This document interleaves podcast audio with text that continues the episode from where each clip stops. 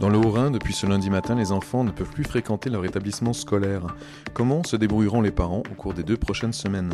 À Saint-Hippolyte, Véronique Daube et son mari se relaient pour la garde de leurs deux filles âgées de 9 et 15 ans. Ils se sont rapidement organisés avec leur employeur, elle dans la communication, lui dans l'industrie, pour mettre en place une forme de télétravail. Quand est-ce que vous avez appris que vous deviez garder les enfants à la maison? On a appris ça vendredi soir. hein. On a eu un mail euh, par les lycées en fait. Euh, le lycée a envoyé une note d'info euh, via la plateforme euh, Mon Bureau Numérique ou le lycée Rive-Pierre, je sais plus. Et on a eu un mail comme quoi les enfants étaient euh, pas admis à l'école à partir de lundi. Et vous aviez déjà un peu anticipé euh, l'organisation quand même? On y a pensé la veille en fait avec mon fou parce que vu la recrudescence des cas et l'augmentation de la propagation des virus, euh, on s'est dit que ça pouvait pas continuer longtemps de laisser les écoles ouvertes. Donc à partir du jeudi soir, on, a, on en a discuté tous les deux. Vendredi au boulot, on en a parlé.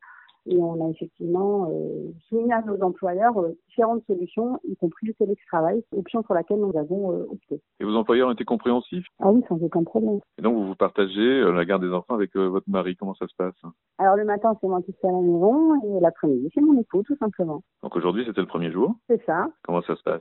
Alors on s'est levé ben, comme d'habitude, les filles ont été réveillées allez, un quart d'heure, 20 minutes plus tard que d'habitude.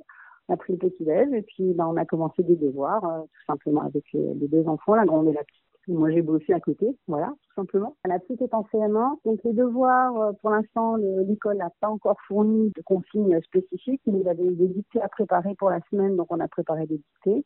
On a fait des exercices de français pour mardi, comme si de rien n'était.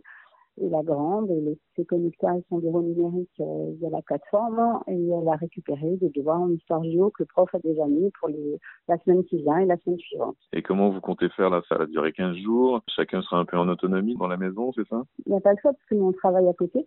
Donc il n'y a pas le choix, les enfants doivent être autonomes. C'est un bon apprentissage pour elles également. hein. Et comment vous allez faire? Parce que là, il va y avoir une partie de devoirs et de travail, et puis une partie, ben, il faudra qu'elle s'occupe.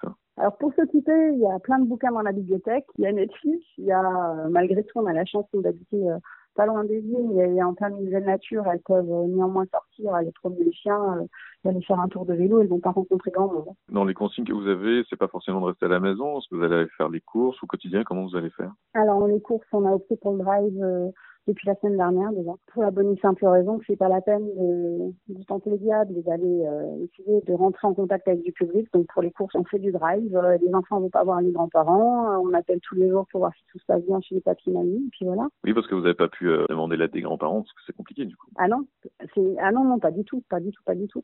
Euh, ma belle-maman a plus de 85 ans et, et mes parents ont plus de 70 ans, donc il n'est pas du tout question de demander l'aide des grands-parents. Vous déplorez un manque de cohésion euh, de la part de l'État. Clairement. Alors, vous regardez les mesures dans le 68 et les mesures dans le 67, il n'y a rien dans le Barin, il y a tout dans les Hauts-Rhin. Les enfants scolarisés euh, dans le 67 qui sont au Rhin peuvent pas se rendre à l'école.